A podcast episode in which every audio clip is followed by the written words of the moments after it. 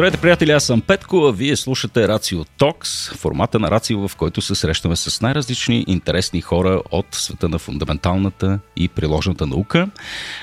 Днес, приятели, ще обърнем внимание на една тема, която искаме да направим всъщност от доста време, но така и не сме имали възможност да го сторим и това е темата за съня тази възможност да се случи този епизод дължим и на подкрепата на нашите партньори от Magniflex. Сега не са много компаниите, които се интересуват активно от наука и подкрепят науката, но Magniflex за щастие се нареждат в тази категория и с тяхната подкрепа през март месец изследваме различни аспекти на съня.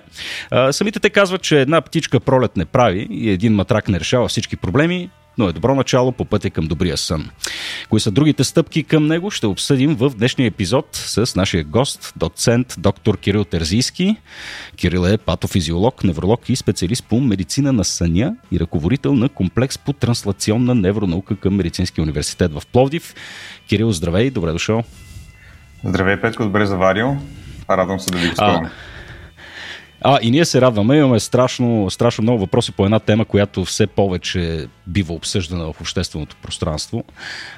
Явно в днешното ни ежедневие, така и в стремежа си да оптимизираме всеки аспект на, на живота си, започнахме най-накрая да, обързва, да обръщаме внимание на нещо иначе толкова фундаментално, каквото е, каквото е съня. А, тъй съм сигурен, че професионалисти в тази сфера като теб са щастливи да видят тази тенденция. И а, за онези от нас, които да съвсем доскоро бяха съвсем непросветени а, относно ролята на съня, съм сигурен, че този епизод ще бъде изключително полезен.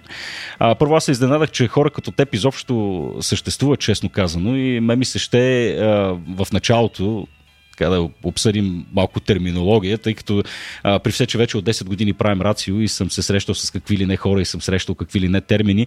А, това словосъчетание транслационна невронаука ми обягва. А, какво означава това, бе, Кириле? А, да, транслационна невронаука на практика а, не е задължително да има общо с съня, въпреки че би могло да има. А, mm-hmm. Това е една невро, това е невронаука, която а, идеята е да транслира знанията, а, придобити от а, научни изследвания, експерименти с а, много високо специализирана апаратура, да речем както един а, функционален ядрено-магнитен резонанс, какъвто разполагаме в Медицинския университет Пловдив, а, към а, ежедневната практика. Т.е. в идеалния вариант ние ще изследваме и ще докажем една научна хипотеза с а, един много сложен метод, какъвто е функционалния ядрено-магнитен резонанс. Ще корелираме тези резултати с а, данните, да речем, от а, въпросници, от други по-прости методи и по този начин в последствие в практиката ще може да се въведат а, по-прости методики вместо тази сложна и скъпа, а, с която сме ги валидирали. Това е идеята. А, може да се използва за съня, много по-често се използва за невронаука в целия и спектър. Да, общо взето да впрегнем тези сравнително скорошни съвременни инструменти, които съвременната медицинска наука предоставя и така допълваме някои по-архаични, стандартни или класически методи за, за, за изследване, каквито са, например, въпросниците, както ти каза. Добре, ако искаш да, така, да започнем да си говорим вече, вече за съня, аз тази вечер не спах добре. А, не знам а, при тебе дали, а, дали успяваш консистентно да си, да си поспиваш. Предполагам, че това зависи от факта имаш ли деца, нямаш ли и от редица други фактори, които, които влияят. А, но всеки от нас в крайна сметка, в края на деня, след един дълъг работен ден, а, така изпълнен с тривиалности или пък в добрия случай с вълнуващи моменти, затваря очи, плеска се на възглавницата а, и по някое време се озовава на едно друго място, което обитава съзнателно или не. А, иска ми се, а, доколкото е възможно да така си поговорим за това какво точно се случва от момента, в който затворим очи, до момента, в който ги отворим.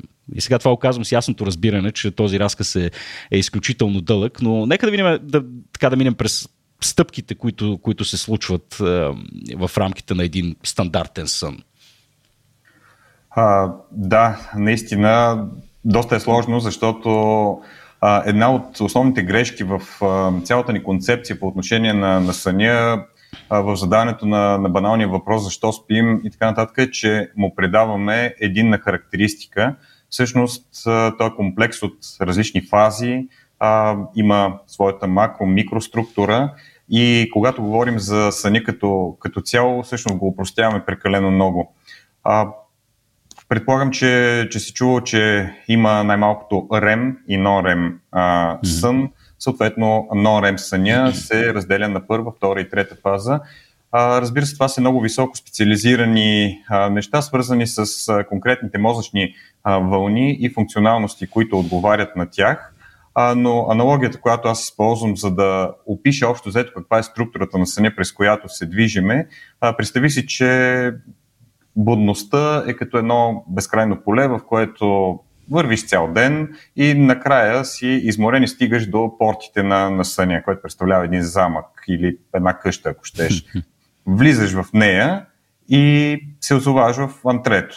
Нормално в антрето, какво правиш? Събуваш си обувки, дрехи, закачаш ги, а, но не стоиш много време. Всъщност това наистина, а, първата фаза на съня е просто антрето, входа към а, съня, прехода от а, будността към съня. Оттам се освобожда всекидневната, където прекарваш във втора фаза на съня огромната част от времето. Горе-долу около 55%. В един момент вървял си дълго през деня, огладнял си, трябва да слезнеш, но тъй като това е замъка, не съвременна къща, няма хладилник, слизаш долу в мазето, което е а, трети стадий а, на съня, така наречения дълбок сън, мазето, което е тъмно, там се крият понякога в аглите му кошмари, а, когато имаме някакви нарушения, както може би ще си говорим по-нататък. И след това се връщаш отново в тази трета фаза на съня, която е най-ресторативната по отношение на, на функционирането ни. А, прекарваме около 20% поне възрастните хора. И след като сме задоволили тази нужда, какво да правим, освен да се забавляваме и тогава отиваме в виртуалната реалност, в симулатора, който представлява REM съня. Общо взето там играем компютърни игри, в които всичко е възможно. И там също нормално трябва да прекараме 20-25% от а, времето. Един такъв цикъл на съня а, заема 90 минути. А може би а, повечето хора, ако са се наблюдавали, а, са усещали, че примерно ако си легнат малко по-рано или когато и да било, е възможно да се събуди след около час и половина, за кратко. А, това е тъй като това е един цикъл на съня, в който се повтарят тези фази. И такива цикли имаме 4 или 5 нормално, като за да са още по-сложни нещата, а, те не са симетрични.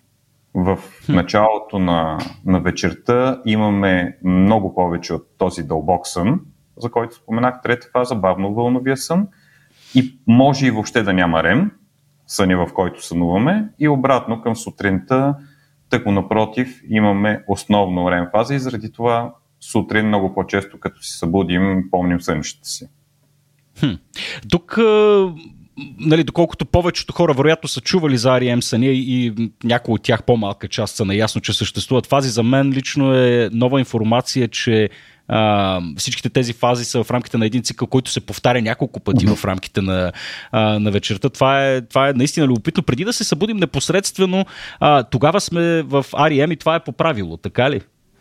По правило, а, колкото а, по към сутринта отиваме, а, толкова повече количеството на рем съня а, става по-голям процент от този цикъл, за който споменах, mm-hmm. който е около 90 минути, разбира се, има вариации индивидуални а, като в последния, да речем, четвърти или пети цикъл на съня, той може да взема дори над 50% от времетраенето.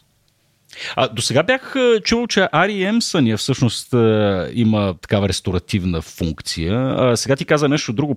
Правилно, правилно ли разбрах? Ти каза, че трета фаза всъщност е ресторативната, а самия REM сън не е така или? А, всъщност не. Въобще съня като цяло, всяка една от фазите му а, имаме нужда от нея. Разбира се, най-много науката се концентрира именно върху дълбокия сън и върху а, REM съня.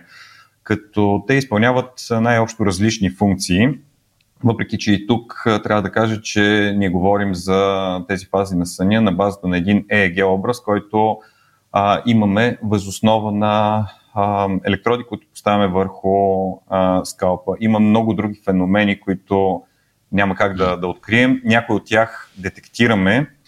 Те са отговорни за така наречената микроструктура на съня, тъй като в рамките на тези фази има различни EEG феномени, които също са асоциирани с функции.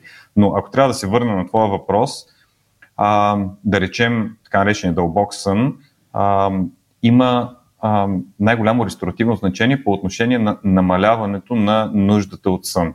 Тоест самата а, генеза на, на това ние да, а, да ни, на нас да ни се преспи все повече и повече. Тук би го сравнил както а, с а, храненето и глада. Ако през целия ден а, не си ял, си много гладен вечерта. Ако дълго време не си а, спал, съответно ти се спи все повече. А, и това, този дълг за сън, така да го наречем, се изпла, изплаща посредством дълбокия сън основно.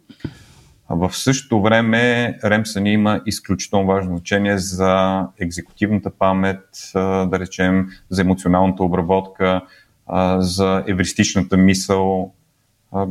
Така, по отношение на, на, на интелекта иновациите, изключително важен. Реално в REM съня ние консолидираме цялата информация, която после можем да, да потребяваме. Това е момента, в който учим. Или... А, и да и не. И да и не. Отново зависи. А, например, паметта, тя отново е едно такова общо понятие като шапка, но всъщност има различни видове памет. Имаме автобиографична памет, има памет за конкретни данни. Да речем, Париж е столиц, а, столицата на Франция това е данна, така наречената декларативна памет. Имаме обаче и памет, която е свързана с а, ориентация в пространството, с извършване на някаква физическа дейност. А, тоест, ако, да речем, аз искам да се подготвя за един изпит, чета през деня информацията, е добре след това да имам дълбок сън. Разбира се и много други елементи, така го упростявам, но общо взето в дълбокия сън N3 фазата, това, което се случва е, че мозъчната активност като цяло е потисната и това помага на мозъка да отново да отиграе тези невронни връзки, които са важни. Тоест от краткосрочната памет информацията да се кодира вече в дългосрочната памет и да може да се използва в последствие. Тъй като докато, да речем, учиш, ти също така виждаш какво се случва около тебе, чуваш някакви странични шумове. Тоест, това е всичкото е един информационен шум, който иначе би си кодирал, няма да не стигне мястото съответно. А, по този начин, като се потисне мозъчната активност, остават пиковете, все едно само върха на айсберга от най-важната информация, която ние сме искали с усилия, повтаряли сме. И това ни помага да запомним, че Париж е столицата на Франция. Ако обаче искаме да се научим, примерно, да играем тенис на маса, тренираме цял ден, това нещо ще се случи основно в REM съня и то обяснението е така доста прозаично, както го сравних REM съня с а, виртуалната реалност и нашата машина за него, това е REM съня. А, тогава отиграваме това, което се е случило през деня като движение и успяваме да го прехвърлим а, вече в дългосрочната памет по отношение на екзекуцията. Това обяснява също така защо по време на, ръм, на рем съня, а, вероятно си чувал, имаме псевдопарализа. Да. Да, това е. Това е... Даже познавам хора, които, които са се събуждали смисъл, чували сме, чували сме, има го, има го дори така ренесансови картини, които изобразяват а, това състояние сънната парализа. Не знам дали това е нещо, за което всъщност а, говориш, но съм чувал, че е доста ужасяващо а, като усещане, когато мозъкът ти се събуди, а тялото ти още спи. А, не знам. А, добре, а, за да направим една крачка назад, всъщност, тъй като аз не знам дали с годините или поради друга причина, а, започва да ми се доспива в а, така много, много конкретни моменти в рамките на деня. Сигурен съм, че е доста универсално като усещане. А, всички знаем към два след обед се случва, разбира се, а, вече, вече късно вечер. А, на какво се дължи всъщност това а, ние да искаме да спим на чисто физиологична така основа? Какво случва с нашата физиология? Що е то нещото, което произвеждаме, че ни кара да, да искаме да заспим? Да, това е интересен въпрос. По принцип, когато говорим за сън, може би наистина е по-правилно да говорим за сън и бодърстване като два взаимосвързани процеса на нашето функциониране. А, самото сън-бодрстване а, се подчинява на поне два процеса. Един е циркадния процес, другия е така наречения хомеостатичен процес. CIS процеси се водят. А, като циркадния си го представи като приливната вълна в океана, т.е. има моменти, когато имаме прилив, имаме моменти, когато имаме отлив. а, промяната между тях не е драматична, т.е. става плавно, но все пак океанското ниво се вдига. По същия начин и нашия циркаден ритъм, а, който е синхронизиран с деня и нощта, а, съответно има моменти, в които а, на нас би трябвало да ни се спи повече и съответно такива, които да ни се спи по-малко.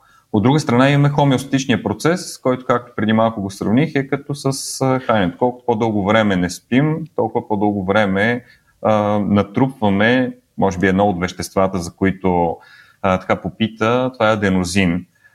А, колкото повече аденозин имаме в мозъка, толкова повече ни се а, спи и това е сънния дълг, за който споменах, който из, изплащаме доста бързо, особено по време на дълбок сън.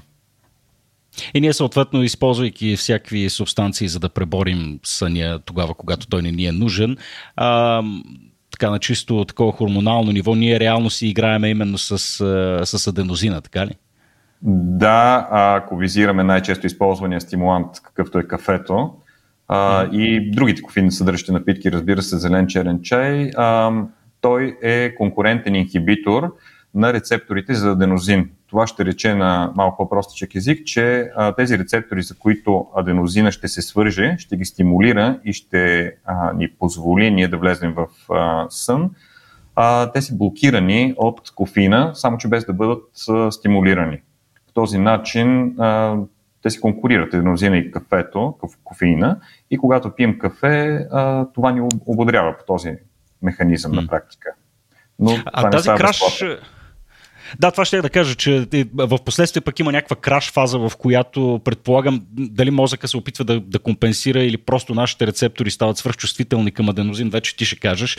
Но на какво се дължи всъщност тая краш фаза, която изпитваме, когато а, дали с някакви да, да знам, енергийни напитки или пък кофеин, черен чай и прочее, се държим изкуствено будни и после тотално сме съсипани. А, на какво се дължи това също? А, да, всъщност и двете неща, които спомена, се случват. По отношение на краш кризата се дължи на изчерпването на ефекта на кофеина, тъй като като всяка друга субстанция, която е а, чужда или пък дори не за организма, а, тя се обработва. Черния ни дроб има възможност да отстрани кофеина от а, циркулацията. По този начин неговите нива намаляват. А, обичайно, когато се а, оценя това колко бързо дадено вещество се метаболизира, се използва времето, за което то достига до половината от те една втора на практика. Mm-hmm. И това за кофеина е 7 часа. Тоест постепенно а, ние отстраняваме а, кофеина. Дори да пием следващо и последващо а, кафе, това все пак ще се случи а същевременно имаме продължаване на натрупването на въпросния аденозин. Той не отива никъде, напротив, става още по-голяма концентрацията му. И когато, тъй като става въпрос и за конкурентна инхибиция, дори постоянно да пием кафе и да поддържаме кофеиновите нива, в един момент аденозиновите молекули ще станат достатъчно много, ще изместят кофеина и тъй като те са свръх много, наистина ще има един краш, т.е. ще ни се приспи много повече. А, отделно, а, това, което а, ти каза, дали ставаме по-чувствителни, а, обичайно мозъка не обича външни въобще организма, външни интервенции. Когато се опитаме да го натиснем по някакъв начин, да го стимулираме с кафето, той си има начин да го избегне. Това на това се дължи развит на толеранс, престрастяването към всеки един стимулант, не само към кафето. Така че тук се случва също, ако всеки ден пием големи количества кафе, броя на самите рецептори в мозъка към аденозин ще се увеличи. И съответно крашовете ще стават все по-големи. Да, или пък единичната доза кафе няма да ни действа толкова много, но ще и се наслаждаваме на аромата и вкуса. Да, това с инхибиторите е интересно и е важно наистина да се подчертае, тъй като може би има тук някакво неразбиране. Всъщност а, не говорим за това, че чрез кафето и другите субстанции потискаме производството на аденозин в случай на субстанцията, която ни кара да спим, а по-скоро намаляваме чувствителността на рецепторите, които играят с аденозина. Даже направо ги блокираме. Направо ги блокираме, да. Да, а те, а те отреагират чрез повишена чувствителност или в случай повишен брой. Да, да. Хм. Тук, като говорим вече за, за, някакви, за някакви субстанции, докато се подготвях за този подкаст, постоянно излизаше мелатонина като така, някакъв важен фактор. може ли да ни разкажеш, що е то мелатонин и каква е неговата функция, тъй като аз трябва да призная, оставих го за този разговор. А, така че съм пределно ненаясно, що е то мелатонин. А, мелатонина наричане от някои хормона на, на съня, което не е съвсем вярно, тъй като, както споменах, цикъла сън-бодрстване се регулира от два процеса циркадния ритъм и този хомеостичен процес, докато хомеостичният процес може да кажем, че може би водещата субстанция аденозина, за който споменахме, а, именно циркадния ритъм се а, регулира или по-точно а, участва в регулация на циркадните а, ритми мелатонина. А, мелатонина е една субстанция, която се отделя от епифизата при, при човека, а, само че това отделяне е подчинено на основно на цикъла а, светлина-тъмнина, тъй като има едни а, рецептори, освен пръчиците и колбичките, които всички сме чували, че ги има в очите, чрез тях виждаме светло-тъмно и съответно цветове. Има и така наречения меланопсин, меланопсинови рецептори, ако не се лъжат, чак след 2000 година са открити, а, които се стимулират основно от синя светлина. Когато получат такъв стимул, те сигнализират на едно а, ядро, което се нарича суперхиазматично ядро в хипоталамуса и то е основният регулатор на циркадния ритъм. Оттам сигнала с едно прекъсване, без да изпадам в анатомични подробности, достига до епифизата и всъщност когато имаме светлина, тя потиска максимално мелатонина, почти до нула, и обратно, когато е тъмно, мелатонина започва да се отделя. И оттам вече този мелатонин, като се отдели, ще стигне в а, организма до различни структури и ще регулира техните вътрешни часовници, защото е доказано, че всяка една наша клетка всъщност има часовник, който не е задължително да е синхронизиран с 24-часовия цикъл. Значи, двата фактора работят паралелно. В един случай имаме аденозин, който се натрупа в рамките на деня, в другия случай имаме мелатонин, който пък реагира предимно, предимно на светлината. Тук на мен ми възниква като родител един въпрос, тъй като малкият ми син естествено а, така все още предпочита да е така на амбиент на лека светлина все пак в стаята. До каква степен сме чувствителни докато спим към а, пък било и то лека, лека светлина, да речем в случая топла, жълта светлина? Как влияе това на мелатонина? Негативно, категорично. Mm. А, светлината е много по-важен регулатор на циркадния ритъм, отколкото, да речем, екзогенния прием на мелатонин би бил. А, наличието дори на, на малко лично светлина е достатъчно да потисне а, мелатониновата секреция и по този начин да наруши циркадния ритъм. Така че препоръката би била да няма източник на светлина в стаята. Разбира се, това е препоръка по отношение на циркадния ритъм. Сега има други компоненти, като например чисто психологически спокойствието, за да може да, да заспи детето ти. А, в този случай, ако не може да се приборим конкретно с това да няма светлина в стаята, наистина тя трябва да е максимално далече от синия спектър. А, това би било важно. Евентуално някакъв филтър, който да блокира конкретно синята светлина, ще помогне в случая. А това се отразява на качеството на съня или е предпоставка за по-ранно събуждане? А, как, какво се случва всъщност, тъй като аз в, нали, пак личния пример вземем, в моята спалния постоянно има улична светлина, при все, че има някакви завеси. А, това влияе ли на, така, на качеството на моя сън или просто ме кара да се събуждам, както се случва от време на време, а, в, нали, през, през нощта да се събуждам по няколко пъти? Очаква се да влияе. Всъщност, ако тези два процеса, за които споменах, C и S процеса, бяха независими един от друг, това не би трябвало да влияе на качеството на съня по отношение на фази, на пробуждане и така нататък. Въпросът е, че се оказва, че тия два процеса са и взаимно свързани и си влияят. Така че е възможно да не, не просто да се пробуждаш осъзнато, а да речем да имаш и а, промяна в самата структура на съня, макар и дискретна. Mm-hmm, mm-hmm. Добре, а, значи препоръката тук е очевидна да се постараем да спим в максимално тъмно помещение, както сме го правили винаги през нашата еволюционна история. Съвсем отскоро всъщност спиме на лампи. А, така че да, това е основната препоръка, предполагам. Да, наред с куп други по отношение на хигиената на съня. Включително и температурата на стаята, където очаквам да имаш повече проблеми с съпругата, отколкото с детето, предполагам. да, между другото, да, ще стигнем и до там, но преди това ми се иска, тъй като вече покрихме темата с кафето, а, иска ми се да поговорим и за другите неща, които обикновено имаме склонността да консумираме вечер преди лягане. Нека да поговорим малко тук за а, така, ролята на храната, приема на алкохол, всеки, нали, вечеряме все по-късно, сега, нали, не всички вероятно, но а, много от нас а, вечерят късно, така, изпият по една-две чаши червено вино а, и след това заспиват. Това как се отразява на физиологично ниво? А, да, алкохола общо взето е като една бухалка и колкото е по-голяма бухалката, толкова повече в безсъзнание отиваме, mm. но безсъзнанието не е сън. А, фактът, че ние може да спим без спомен до сутринта, не означава, че сън е качествен.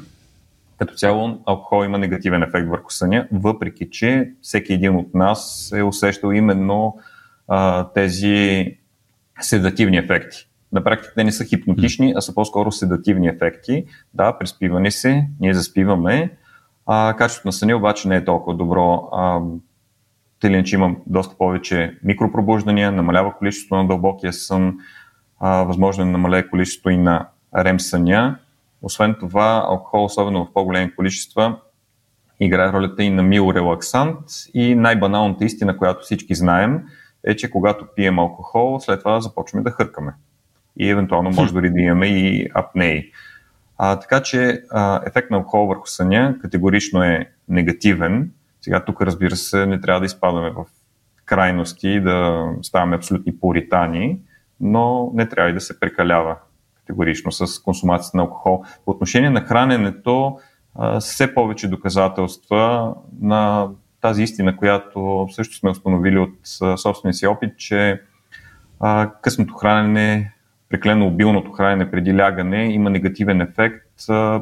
Освен това, може би, особено ако човек спазва добра хигиена на, на хранене и на, на сън, а, е лесно да се установи, че ако вечер, да речем, изядем нещо много сладко, прост вреден въглехидрат, някаква торта, шоколад, това също влушава качеството на съня, а, тъй като а, реално доста други вещества и субстанции въздействат, включително и инсулина, нивата на кръвната захар. А, така че това е важно. Оказва се, напоследък много модерна тема е а, микробиома, не знам дали сте правили подкаст в тази връзка, ако не О, сте да. би ги препоръчал. да. а, но се оказва, че както съня влияе върху микробиома, така и микробиома влияе върху съня, а самата консумация и вида на храната пък повлиява самия микробиом. Така че и в дългосрочен аспект нещата са, са свързани. Хм. Значи всичките тия анекдоти от типа на нали, не, яш, не яш сладко преди лягане, защото ще пошторееш пак по отношение на децата сега. Е, това, това си е вярно и на физиологично ниво, не е просто някакво да. а, така субективно наблюдение. Общо взето след много, много, много, много хиляди а, публикации, усилия, наука, стигаме до там, до къде сме били още в началото, простичките истини. да, струва ми се, че нали, особено, що се отнася до човешкото благосъстояние, а, не знам дали историята се върти в кръг, но със сигурност това, което ти каза, че се връщаме към някакви прости фундаменти, а, се наблюдава постоянно. Нали, и по отношение на спорт, и по отношение на хранене. А, нищо ново под слънцето, дето се вика нали, само се опитваме да си го осложним, а нещата нали, често пъти са далеч, по, далеч по-прости. А, тук е момента само искам да, да, да, да плъгна и една интересна книга, книгата на Мати Уокър Why We Sleep. Сигурен съм, че много хора, които се интересуват от съня, вероятно вече са чували за тази книга. Готин начин да подкрепите този подкаст е да си я поръчате именно от нас.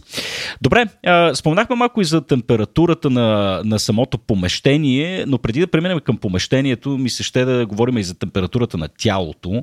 А, какво се случва що се отнася до нашата, до нашата телесна температура. Моето непосредствено наблюдение, когато спиш с партньор е, че а, да, умира се от жега, а, но пък от друга страна а, не, не знам, някакси е противоречиво. Нали, понякога партньорът ти е горещ като фурна, пък ти си студен.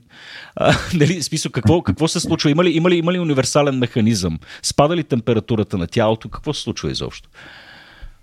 Да, а, спада температурата на тялото през нощта, като тук въпросният мелатонин, за който си говорихме, е изключително важен, а, тъй като регулацията на температурата се подчинява не на хомеостатичния процес, свързан с аденозина, а именно на циркадните ритми. Mm. А, обичайно, когато е пика, т.е. най-високата стоеност на мелатонина, тогава е надира най-низката стоеност на телесната температура, като това се очаква да се случи а, по средата на цикъла на сън, ако ние имаме един консистентен а, режим на налягане и наставане, а, обичайно към 4-5 часа, даже 5 часа е късно, 3-4 сутринта, да речем, са най-низките нива на телесна температура и точно 12 часа след това са най-високите нива на телесната температура, да речем около 4 след обяд. По същия начин 4 часа сутринта най-висока чувствителност към болка, 4 часа след обяд най-ниска чувствителност на болка. Затова по-добре 4 след обяд на стоматолог, а не 4 сутринта.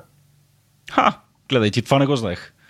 Да, да, много, много неща и функции се подчиняват всъщност на, на циркадните ритми.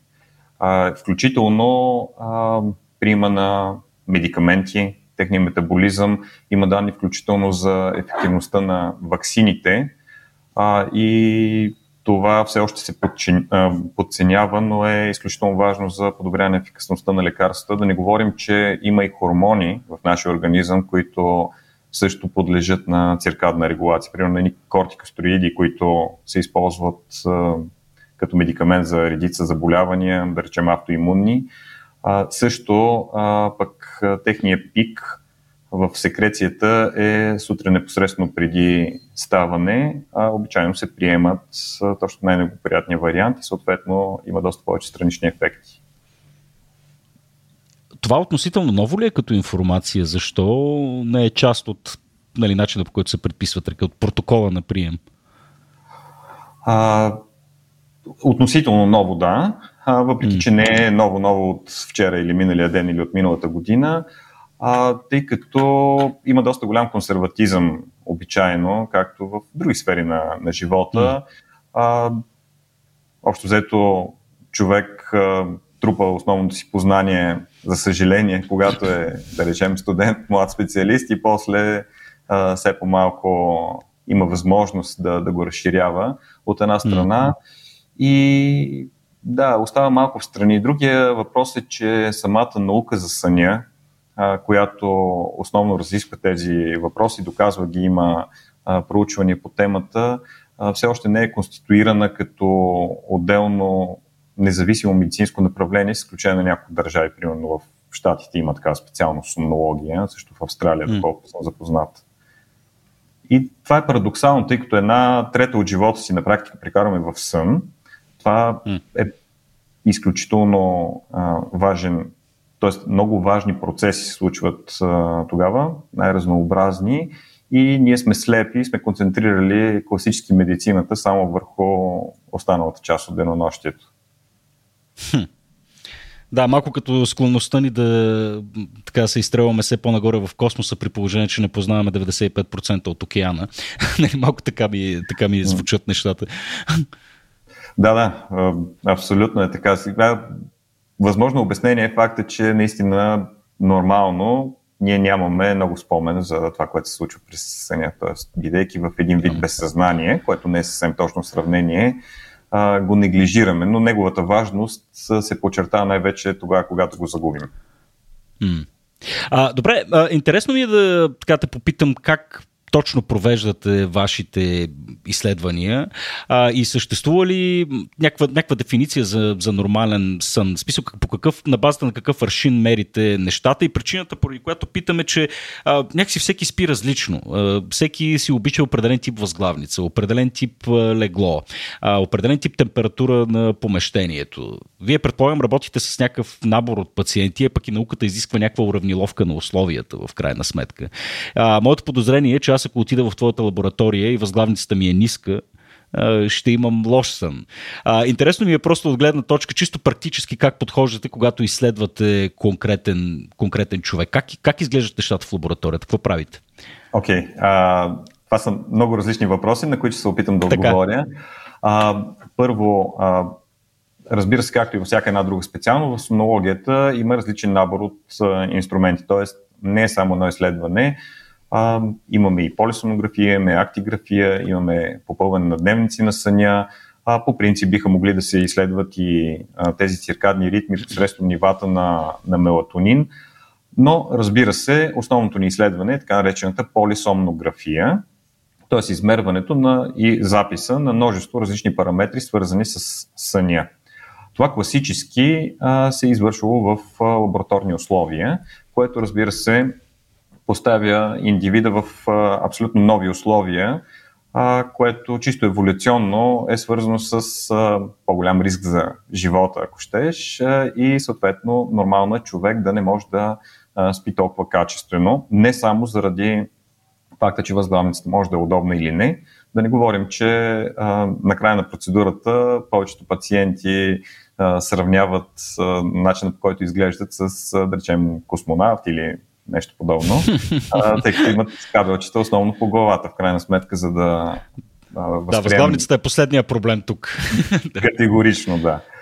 А, така, науката го е доказала, това, което интуитивно и ти ме питаш, да, ще спиш по-лошо, отколкото нормално, тъй като а, няма да имаш достатъчно дълбок сън, достатъчно рем сън, ще има повече пробуждания, повече будуване, повече смяна на позицията на тялото. А, за това, когато а, се прави наука на наистина на най-високо ниво, което обаче е изключително трудоемко и времеемко, а, идеята е първо да има една вечер, която е с цел адаптация и след това вече втора вечер, когато се отчитат конкретните параметри. Това, разбира се, а, напоследък все по-малко се прави дори и на Запад, тъй като а, това е огромен времеви и човешки ресурс, освен финансов. Да не говорим, че ако ти си един пациент, да карам втори път да минаш също изследване, въпреки че не е болезнено, всеки иска да си спи на спокойствие без кабели. А, когато говорим за диагностика, такава предварителна нощ не се налага да се прави, тъй като влиянието не е толкова силно, че да замаскира една патология, която си заслужава да бъде лекувана. А, другия момент е, че напоследък все по-често се използва а, така, се използват холтер устройства, т.е. апаратурата е миниатюризирана до степен, че за голям набор от нарушенията на съня е възможно да има диагностика в дома. Не казвам за всички, mm-hmm. но за голям набор от тях. Тоест, тя е едно много малко апаратче, а, което е с размери, да речем, 20 на 10, поставя се на градите, от него излиза цялата периферия, разбира се, няма как да избегнем кабелите по, по главата mm-hmm. на други места. И така пациент се прибира вкъщи, спи, на следващия ден сваляме записа и коментираме всичките находки. А що се отнася до какво е нормален сън, също много сложна тема. А, първо, като започнем от това, че а, няма съвсем точна дефиниция за продължителността на съня, въпреки че бих казал, че 7 до 9 часа е оптимум, 7-8 може би най-добре. Mm-hmm. А, но също така е въпросът и да е качествен съня, тъй като а, всички тези фази, които ги споменах с съответните проценти, да речем добре да имаме 20% дълбок сън, 20-25% REM сън, да са правилно подредени, да нямаме твърде много микропробуждания през нощта. И така може да изградим една най-обща концепция, че съня на пациента отговаря на някакви норми. Разбира се, винаги има пациенти, които въпреки това а, биха казали, че съня им не е качествен, имат някакви оплаквания. Mm. И тук вече отиваме в а, толкова лош, че ние не знаем всичко за съня, така че инструменти, с които разполагаме, ще са ефективни в 99% от случаите, но да речем има 1%, в който сме затруднени. Тогава търсим други методи, други обяснения така че субективното усещане за съня е не по-малко важно от това, което ние обективно ще, ще наблюдаваме. Да, то това е едно от предизвикателства на такъв тип изследвания. Ти спомена, че декларативната форма, такъв тип то това е част от стандартните епидемиологични изследвания, нали, когато самодекларираш общо взето как си се чувствал. А, това едновременно е така доста насително с информация, но си има и своите, своите собствени проблеми. А, нали, понякога нали, може, може всички фактори формални да са на лице за един добър сън, да съм спал 9 часа, да не съм шавал много-много, да няма фактори, които са ме безпокоили и едновременно с това се събудя, се вика на парцал. А, не знам, наистина прави впечатление колко страшно много са факторите, които влияят на съня ни, знайни и незнайни. За мен най-очевидните а, така безспорно със светлината. Възглавницата за мен е ключова. Никъде не мога да спя на възглавница. А, така и не споменахме обаче каква е оптималната температура на помещението. А, как е по-добре да се спи? На студено или на топличко? Нито на твърде студено, нито на твърде топло. А, по принцип, оптималната температура бих казал 16-18 градуса в помещението. Mm-hmm. А, това е хладничко. Да, да знам. Не е ли хладно това? Е, 16 да. специално долната граница си е студено. Да, да, приемаме, че все пак има някакви завивки, органи от дела да. или нещо подобно. Mm. А, идеята е следната, особено по отношение на, на REM фазата на съня, а, температурата в помещението е изключително важна, а, тъй като по време на, на REM фазата, когато мозъка ни е заед да, да, да сънува и сме в тази виртуална реалност, другото нещо, което се случва е, че жизнените ни функции а, стават доста така хаотични и а, се регулират на нивото на това, което хората казват рептилиан брейн, всъщност хипоталамичния контрол.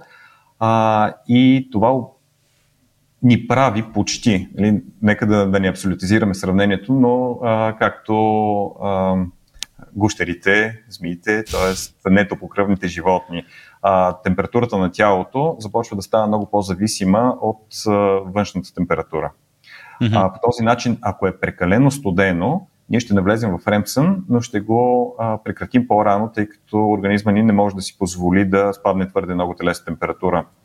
И обратно, ако е твърде топло, а, почва да се повишава температурата на тялото, съответно а, това ще ни пробуди. Така че предполагам всеки един от нас това го е установил, ако е прекалено студено, не спи добре, ако е прекалено горещо, знаем какво се случва през летата, ако няма а, климатик, спим неспокойно. Mm. Това е именно заради тези феномени. Да, а, наистина факторите са безброй, някои от нас са под наш контрол, други пък съвсем не са. Всички знаем, можем да дръпнем пердетата, намалим температурата, а пък вече приятели за оборудването за най-добър сън, може да се доверите и на хора с над 60 години опит в тая сфера. Magniflex постоянно въвеждат нови технологии и разработки, но няма особен смисъл да слушате как аз ви говоря за тях. Ако сте в София, можете директно да се отбиете и в техния шоурум и да видите как стоят или лежат нещата на практика. Продуктите им ще намерите и в повече от 300 партньорски магазина в цялата страна. В описанието на епизода пък ще намерите и малък подарък от тях. Код за допълнителна отстъпка. За онези от вас, които се включват сега, разговаряме с доктор Кирил Терзийски за съня.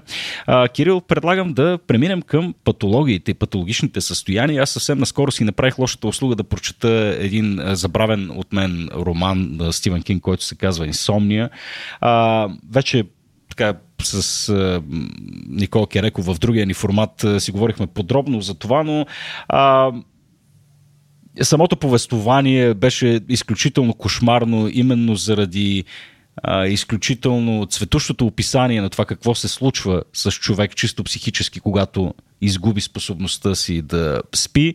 А, та ми се ще да започнем с инсомнията и да разгледаме така, може би, най-масовите сънни разстройства. Предполагам, че това стои в основата всъщност на, на твоята работа. Не търсенето на толкова на оптимален сън, колкото борба с а, някои от тези патологии и заболявания.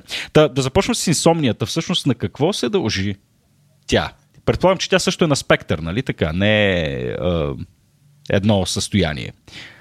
А, да, самия факт, че а, доста често се сменят а, класификациите по отношение на, на типовете инсомния, а, ни говори, че ние познаваме достатъчно добре като, като заболяване. Mm. Има доста, доста неизвестни и наистина а, има спектър, има различни подвидове. Изключително добре, е, че започваме с инсомнията, защото тя заема и първо място като чистота и за съжаление това не мисля, че съм първия, който му хрумва тази мисъл, но категорично заставам зад мнението, че това ще е заболяването на 21 век. Ако на 20 век говорим за сърдечно-съдовите заболявания, 21 век, за съжаление, просто инсомнията достига нови висини. Затова има множество Чудесно. причини. Имам топ 10 от всички екзистенциални страхове, които така или иначе съществуват вече. Сега, сега инсомнията трябва да е ужаса, новия ужас. Добре, защо? Защо а, според теб е това? Това е тъй като факторите, които а, всъщност самата патогенеза, т.е. начина по който се развива заболяването инсомния, има различни теории, които а, така са били предложени. Те са поне 6, увеличават се, някои се препокриват, други не. А, тази, с която ще се опитам така да, да обясня поне за начало това, което се случва, за да развием инсомния, е а, 3P или 4P теорията. т.е. имаме а, предразполагащи фактори, имаме провокиращи фактори, имаме и поддържащи фактори. Предразполагащите фактори са а, нашата собствена чувствителност, която е генетично заложена, а, колко склонни сме да отреагираме с, а, с безсъние в дадена ситуация. А, тази дадена ситуация се провокира от провокиращите фактори. Всеки от нас има безсънна нощ, всички знаем какви са тия провокиращи фактори. Това е силна емоция, особено негативна, стресово събитие в работата, в лични взаимоотношения и така нататък. И това е част от нормалния адаптационен синдром да изгубим съня си след едно такова събитие. Когато обаче а, ние сме по-предразположени, тази загуба на съня може да а, продължи твърде дълго време и тогава идват а, така наречените а, поддържащи фактори. Тоест ние променяме поведението си, начина си на мислене по отношение на инсомнията по начин, по който на нас ни се струва, че бихме получили по-лесно сън, а всъщност правим точно обратното и сами си вредим. Примерно ти, когато не можеш да заспиш, какво би направил? Бих светнал да почета, вероятно. Да, тук, до тук две грешки. А, да. изречение. ами да, бих си намерил занимание за мозъка, вероятно, за да спра този безкрайен луп, вероятно, в главата ми, който провокира и безсънието. Не знае, Добре, бих се разсеял. Да, това е много чудесно, което го казваш, този безкрайен луп, защото това е най-често описание на нашите пациенти, а, които са с безсъние, че не могат да спрат мислите си. А, това се а, нарича мисловна руминация, т.е. преживяне а, на, на български mm-hmm. на мислите, на това, което се е случило през деня, като стресогенен фактор, на това, което предстои на следващия ден. От един момент нататък самия страх, че човек няма да заспи и като не заспи няма да си почине и като не си почине няма да бъде функционален и оттам се завърта отново а, целият модел и куп други неща. А, всъщност това е, това е големия проблем. А, човек започва да прави а, дейности, които преди са му носили сън. Всеки един здрав човек, като легне вечер изморен да чете книга, заспива над нея. Като гледа филм, заспива. Всеки от нас е заспивал над телефона. Всички тия неща ги правят пациентите. От една страна светлината, синята светлина, особено от екраните, вреди на, на циркадния ни ритъм и на, на заспиването. От друга страна, всяка една когнитивна дейност, включително броенето на овце е противопоказано по отношение на хората с инсомния, защото това кара мозъка да работи. Вместо той да заспи, всъщност се възбужда и ние сами си вредим. И заради това а, всъщност използваме според препоръките на европейското общество, на американското, не медикаменти за лечение на инсомнията, а най-вече когнитивно-поведенческа терапия. Mm-hmm. Всъщност се стремим да, да примахнем тези вредни нагласи, а, които поддържат а, лошия сън. Защото тия поддържащи фактори в един момент стават толкова значими, че дори когато провокиращите фактори ги, ги няма, а, това пак е достатъчно да сме минали тази условна граница, след която не може да заспим и сме с инсомния. А инсомнията по дефиниция всъщност е хронично заболяване, нали? Тъй като, в смисъл, ако, ако имам един-два дни, да речем, в седмицата, в които не спя добре и съвсем условно казано заспивам в два и на следващата сутрин съм станал в пет и половина или шест, това е инсомния ли? Кратък сън ли е дефиницията или, или, или изобщо не мога да спа през цялата вечер? Разбрах. А, дефиницията на хроничната инсомния е а, заболяване, т.е. оплакванията с давност поне 3 месеца и поне 3 дни от седмицата. А, сиреч в така описания от теб вариант, няма да влезеш в клиничната диагноза хронична инсомния. Аз обаче бих казал, че това не е нормален сън. Два пъти в седмицата да, да, да не можеш да заспиш. А, което те поставя в една сива зона, нито диагноза, нито, нито здраве. Mm. А, според мен това също трябва да се адресира, макар да не влиза в а, конкретния костюм на инсомнията, да го наречем. Mm. А, друг, е, друг е въпроса, само извинявай, че те прекъсвам, за това, че много често нашите пациенти всъщност казват, че не спят по цяла вечер. И това се случва всяка вечер, което не е точно така. Просто те имат субективното усещане, въпреки че обективно, mm. когато измерим, всъщност има сън. Разбира се, в никакъв случай той не е така ресторативен като нормалния сън. Да, но все пак е на лице. А какво, а какво мислиш за тази съзнателно провокирана инсомния, която отново е а, така някаква нова мода, която се появява нали, сред, нали, сред хора, които отново за цел, за цел на живота им е да оптимизират всичко, всичко в ежедневието си. Нали, как да спим по 4 часа, ето моята техника, тук микронапс. А, всъщност, какво, какво мислиш за всичките тези практики? А, микронапс имаш преди PowerNaps? PowerNaps, да, пардон. Да. Да. Okay. Не, не. А, уточнявам. PowerNaps е супер нещо. А, mm-hmm. Това не замества съня. А, всъщност има... Много се спори, нека малко по-далече да почна, а, за това дали а, начинът по който спим в съвремието е оптималния.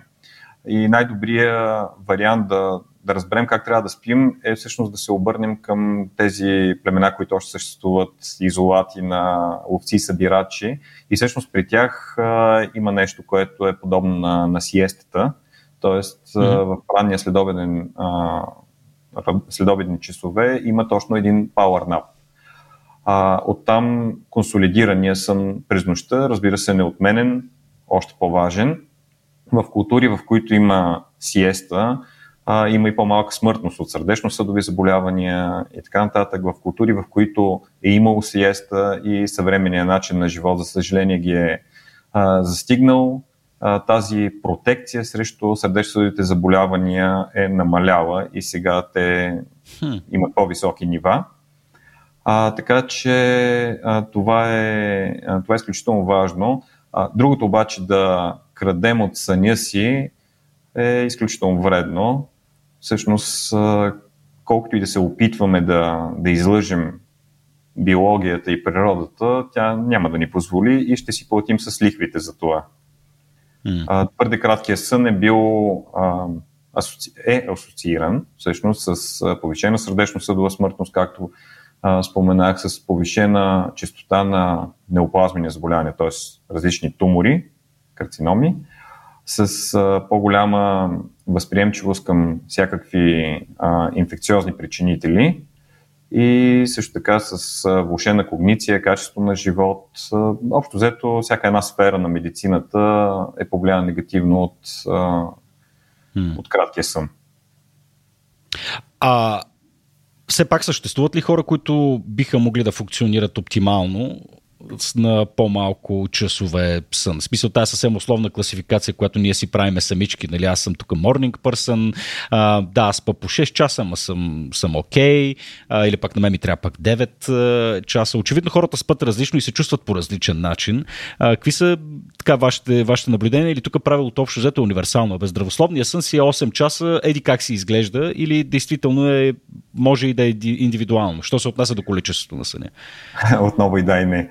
А, всяка да. биологична система или поне повечето биологични системи се а, подчиняват на едно гаусово разпределение. Тоест а, имаме mm. една голяма бройка с а, около средната за нали, дадената норма в случай продължителност на съня. Имаме естествено така наречените аутлайери, които биха били разположени най-вдясно и най-ляво в, в тази камбановидна а, крива.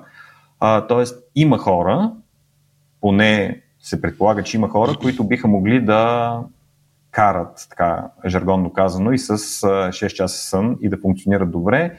А, тук съм изключително скептичен а, в а, това, че някой се идентифицира като човек, който с 6 часа самодостатъчни.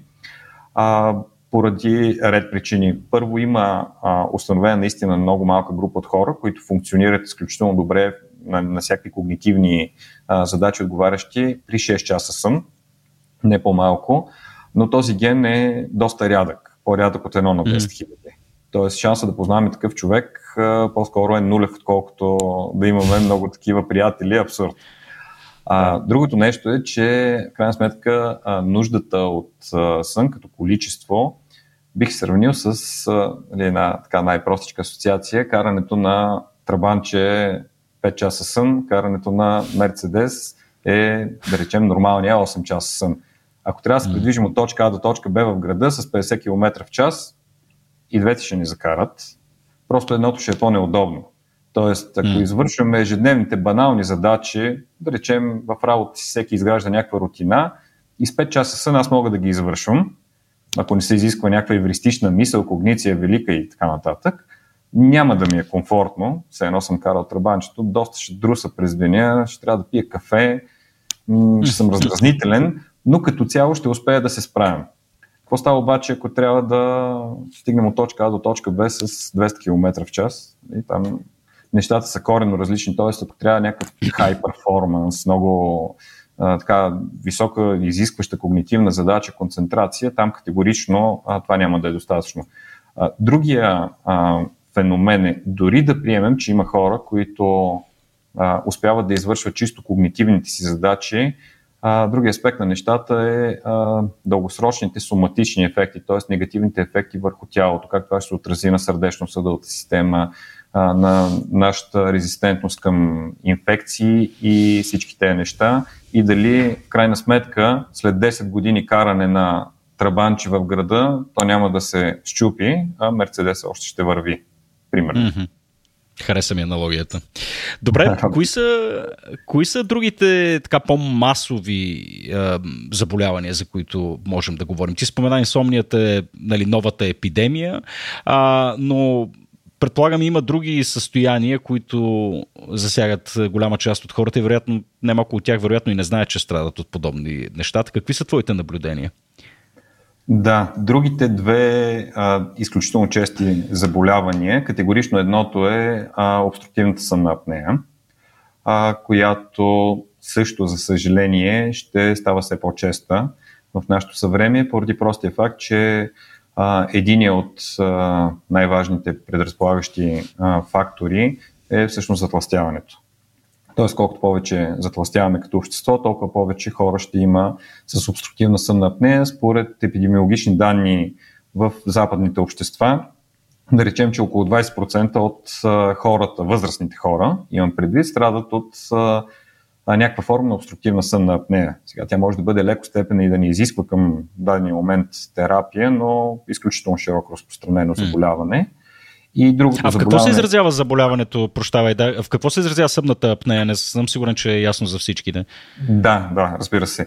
А, съмната апнея представлява спиране на дишането по време на, на сън, което се повтаря многократно през нощта и съответно а, води както до спадане на, на кислорода в кръвта, което има негативен ефект естествено, така и до пробуждане на, на мозъка, и оттам нарушаване на самата структура на съня, за която говорихме, че е изключително важна, с всичките последици от това. Тоест, пациента може да спи 10 часа, но неговия сън няма да е качествен и ще има всички негативни последици, както при сънната депривация. А, като симптомите на заболяването, а, за съжаление, остават доста често или неразпознати, или неглижирани от пациентите тъй като а, това е нещо, което се случва по време на сън. А, в большинството от случаите пациентите не разбират колко им е нарушен съня. В смисъл, те нямат представа, че спират да дишат през нощта, освен ако не се събудят от някоя много дълга пауза с задух, задаване, за, закашляне. Силното хъркане смущава по-скоро партньора, а не самия пациент. Той няма идея за това нещо. А, други характерни така, оплаквания, които а, наблюдаваме при пациентите, са честото уриниране вечер. А, не е нормално човек да ходи по 2-3 пъти до туалетната. Mm-hmm. А, при тези хора те се намират от нашата практика най-различни обяснения. Ако е мъж на 50 години, веднага простатата е обвинена, защото е гледал реклами по телевизията, куп такива. А, другия вариант е, и това си съвсем човешко, аз не го казвам, разбира се, някакъв упрек, ако на мен нещо ми е криво, очудиме, отивам и питам приятеля, бе, ти ходиш ли до туалета през нощта и шансовете са, че неговия приятел, ако е с затластяване на 50 години, също има сън на апне и той ходи му казва, и аз хода, не се притеснявай. А, друго, което е много често е изпотяване, особено в областта отпред на, на гърдите и отзад на тила, а, което е признак, че през нощта организма е подложен на стрес. Тоест, човек вместо да си почива, да спадне пулса, а, той е буквално стресиран, се едно извършва а, тежка физическа дейност. На това отново хората не му обръщат внимание, защото за обикновения човек, крайна сметка, чудо голямо, че се изпотява, сменя тениската и продължава да спи. Но всъщност той е израз на, на един стресов отговор страна на организма. Другото нещо е това, което се случва през деня като оплаквания. А, те са много така банални. Същото, което се случва, когато не си спал цял вечер. Разсеяност, раздразнителност, сънливост на първо място, а, липса на концентрация, забравяш неща, не можеш да помниш неща, mm. но общо взето, тъй като това е един много бавен процес, разбира се, с годините, пациентите буквално забравят какво е да имат здрав сън и какво е да са бодри и да функционират истински през деня. И не Нормализират да, го. Да, да имат адекватна преценка за състоянието. И е много интересно, когато започне лечението, което става с един вид апарати, които поддържат отворени дихателните пътища по време на сън. След първата вечер, която те имат нормален сън, общото ефект е толкова драматичен, както на един човек, да речем, с 7 диоптера да му сложиш очила и той да прогледне. Буквално. Да, да, да. Казват, аз никога не съм спал така. Всъщност те са спали така, когато са нямали заболяването много, много отдавна. Каква а, пропорция от населението, какво показва епидемиологията? Сега в България, конкретно други сравними общества, какъв процент от хората вероятно боледуват от това нещо? А, това, което споменах за възрастна популация, т.е. над 18 години, около 20%, вероятно и повече. Да, доста. А, общо взето почти 99% от хората, които са с така, особено по-високо степенно затластяване, боди маса индекс над 35, категорично имат съмнатне и то най-вероятно доста тежко степенно. Много са малко изключенията. Имайки предвид и е, до какво води всъщност лошия сън, дали до, до, до нали, предпоставки за развитие на всякакви други видове хронични заболявания, ти спомена, нали, спада имунитета. Е, една пета от хората не спят добре и това до голяма степен може да обясни и всъщност така широката заболеваемост по принцип. В смисъл, една пета е фрапиращо нещо, като всеки пети човек. Да, Ужас. да, абсолютно фрапиращо. Хм. И, пф, добре, тук трябва просто а, действително, не знам, защото интересното, което спомена е, че е трудна самодиагностиката, процеса на нормализиране, ние спим докато ни се случват тия неща. А, общо взето трябва да разчитаме на партньора, ако имаме такъв да сигнализира, да каже, бе, човек ти през нощта така и така. Дали да... Да, да, абсолютно. И то точно така се случва. Обичайно, а, освен това, а, разбира се, че сънта апнея засяга и жените, но а, мъжкият пол е доста по-предразположен. Докато жените са по-предразположени към инсомния, не че не се случва на мъжете, така пък обструктивната сънна апнея е по-честа при мъже, особено с тази клинична картина, а, и ги водят жените. Mm-hmm. Общо взето което... Ох, само, да. само на тях разчитаме. Да, да, абсолютно. А, в този ред на мисли пък много интересно, или поне на мен ми е интересно, а, как картината на сънната апне при, при жените е понякога, доста често всъщност, доста по-различна.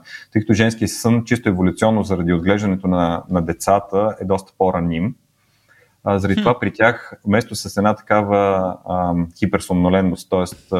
прекомерна сънливост през деня, а, заболяването често се изразява като инсомния. Т.е. те не могат да заспят, будят се многократно през нощта и идват с оплакване на безсъние, а всъщност за това стои нещо друго. Така че там също има да, вариации. А ти спомена, а, лечението е така на мен ми се струва не, не, не, не е особено трудно. Ти спомена кислород, реално, недостиг на кислород. Това ли е? Това ли е... не, кислорода не е лечението. А, недостига на кислород е последица на сънната апнея, тъй като спираме mm-hmm. да дишаме, но при обструктивната сънна апнея, всъщност спирането на дишането а, е вследствие на това, че когато всеки един от нас а, легне, мускулатурата се отпуска. То затова се случва заболяването и само нощем, а, когато спим. Mm-hmm. Като се отпусне мускулатурата, тъй като начинът по който вдишваме е всъщност да засмучим въздуха, т.е. създаваме отрицателно налягане и единственото място, където дихателните ни пътища са изградени само от мускули е областта на галтача, фарингса. А, и когато те са отпуснати твърде много или предварително е тясно, да речем, заради дебел врат, малка челюст и така нататък, това, което се случва е засмукват се двата, да речем, предна и задна стена на фарингса условно и спира дишането. Спада mm-hmm. кислорода, мозъка подава сигнал дишай. Искам да дишаш повече, повече, т.е. към мускулатурата, само че мускулатурата още повече, като един акордион, който го разтваряме, се опитва да, да вдиши и още повече колапса а, се увеличава. Тоест единственият начин да провдишаме отново, и това се случва при тия пациенти понякога стотици пъти на вечере, мозък се пробуща, подава сигнал към мускулите, те се свиват, съответно следва едно шумно изхъркване, буквално борба за въздух, някакво вдишване, пак заспива пациента, пак спада мускулния тонус и следващата пауза следва. Така че а, общо взето лечението не е с кислород, тъй като там започнахме, а с едни апарати, които подават въздух под леко налягане. Тоест като едно компресорче, което прави налягането в дихателните пътища положително и по този начин а, предпазва от колабирането на отпусната мускулатура. Но наистина супер ефективно, доста лесно, пациентите, които са мотивирани в огромен част от случаите, си свикват с апарата, даже и после не сме да спят без него. Така, има, разбира се, и хора, които не им е толкова лесно, поради една или друга причина. Тогава се търсят альтернативи, които, за съжаление, не са толкова много. И нарколепсията едновременно с това може и да е крайно опасна, нали така? Смисъл, това да не можеш да дишаш в някаква продължителност през нощта може ли да доведе до фатален край, за да оплашим слушателите, тъй, защото се наблюдават малко повече? Само да кажа, че това не е нарколепсия. Нарколепсията е друг тип заболяване, което е доста интересно, но е доста по-рядко. Сънната апнея имаш да. преди така. Съмната апнея, извинявам се. Да. да. А, да, като опасността бих сравнил с тази на нелекуваното кръвно. Тоест, ако аз сега имам високо кръвно и не предприемам мерки, най-вероятно нищо няма да ми случи, нито днеска, нито утре, нито други ден. Ако обаче не го лекувам 10 години, това води до увреда на най-вече на сърдечно-съдовата система. По същия mm-hmm. начин със сънната апнея, нелекуваната сънна апнея увеличава горе-долу три пъти риска от сърдечно-съдови инциденти, мозъчно-съдова болест, т.е. инфаркти, инсулти, някои ендокринни заболявания, например риска от захарен диабет се увеличава. Така че категорично не е спешно състоянието, но изисква лечение в дългосрочен план. Приятели, наблюдавайте се отблизо. Виждате, че неща, които привидно ни се струват тривиални, могат да се окажат изключително сериозни. Тук е момента и да ви поканя на 28 март в София Лайф Клуб в 19 часа, където ще имате възможност да чуете Кирил Терзийски и на живо. Отново темата му е съня. Събитието ни се казва Mighty Brain и освен, че ще обърнем внимание на съня, ще си поговорим малко за мозъка и емоциите с Стойо Кара Михалев, как мозъкът кодира емоциите и вътрешните си състояния и къде всъщност се намират емоциите. Тази богата програма ще допълним и с нашите приятели от кинематограф, които идват на помощ с специална брейни селекция от филми, посветени на паметта, съня и възприятието на света около нас. Отново събитието е на 28 марта от 19 часа в София Лайф Клуб. За събитието въжат и нашите рацио пасове, годишните ни пасове, които са един много хубав начин да подкрепите това, което ние правим. А, благодаря, че изслушахте този епизод и огромни благодарности към теб, Кирил, че ни отдели време да ни поразясниш някои неща и леко да ни пооплашиш. Благодаря много и аз. Ще се видим отново на 28, а с вас, скъпи слушатели, се надявам да се чуем отново и следващия път. Благодаря ви и до скоро.